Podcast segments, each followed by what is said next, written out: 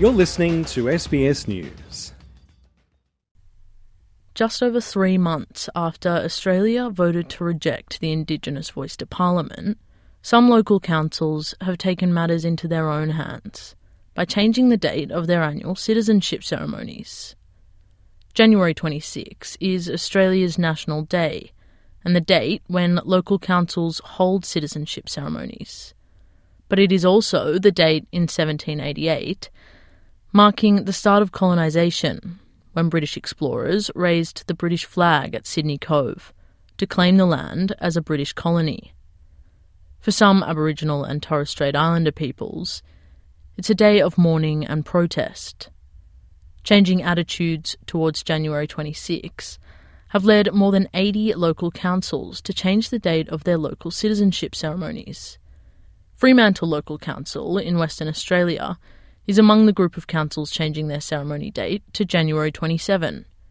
It is also committed to shifting the focus of the date from one of celebration to one of truth telling, a shift many are welcoming. I think it is a fantastic idea. Like, I think myself, I would like to learn more about it. Like, I hear bits and pieces now, and I don't particularly celebrate it or go out of my way to do anything for it. So I think it'd be a great idea. Others in Fremantle, like Marty Diet, told NITV that changing the date is not enough. I don't think there should be Australia Day at all. Um, the land was already taken, if so to speak, when they say Cook came and um, that's the day of Australia Day on the 26th. Well, it was already taken. We already had our people were on it. Um, the Noongar people, and um, I, am a big believer that this should not be Australia Day at all. Yeah, so I, I think that uh, the Aboriginals, if they wanted to make a day to celebrate their people, they can make up a date, but we don't have a say in it. I, I personally think. I think it's up to the to the Aboriginals. A year ago, the Albanese government scrapped rules introduced by the previous coalition government in 2017 which forced local councils to hold citizenship ceremonies only on January 26, or have their ability to hold ceremonies removed.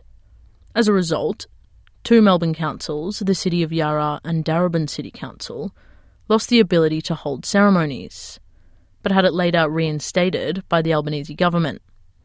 Citizenship ceremonies can now be held from January 23rd to January 29.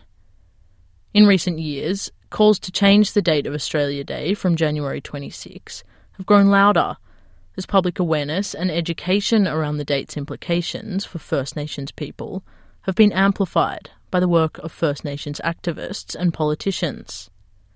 Annual protests took the place of annual parades in Victoria, when last year the state government quietly axed its Australia Day events.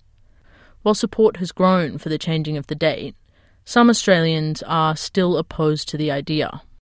I think truth telling has a, a, legitimate place and, and, and it should happen, but I don't think it should interfere with Australia Day. Australia Day, as far as I'm concerned, is, is inclusive of everyone and it's about everyone regardless, you know, creed, colour, race, that sort of thing. Um, and I think we just carry on celebrating Australia Day and maybe um, have a separate have a separate day to, to, to do some truth telling surrounding whatever issues people find a problem. This year, New South Wales will hold Australia Day events in Sydney on January 26th with the theme of Reflect, Respect, Celebrate. Proud Wiradjuri woman Yvonne Weldon is an independent councillor for the City of Sydney, a representative for the Metropolitan Local Aboriginal Land Council, and the Deputy Chair of the New South Wales Australia Day Council.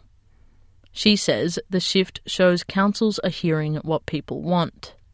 It's a reflection of how local councils are engaging with the local community, strangely enough. And um, but you know there has been um, you can become a citizen on any day uh, that is chosen in those ceremonies, and so the way I think some of the councils and the local communities are changing is about how they have engaged in a meaningful way with their local communities.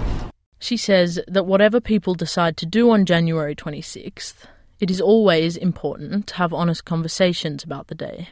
Oh, look, you know, we, we are diverse groups. We uh, There are as many ways that people will not participate in these type of events.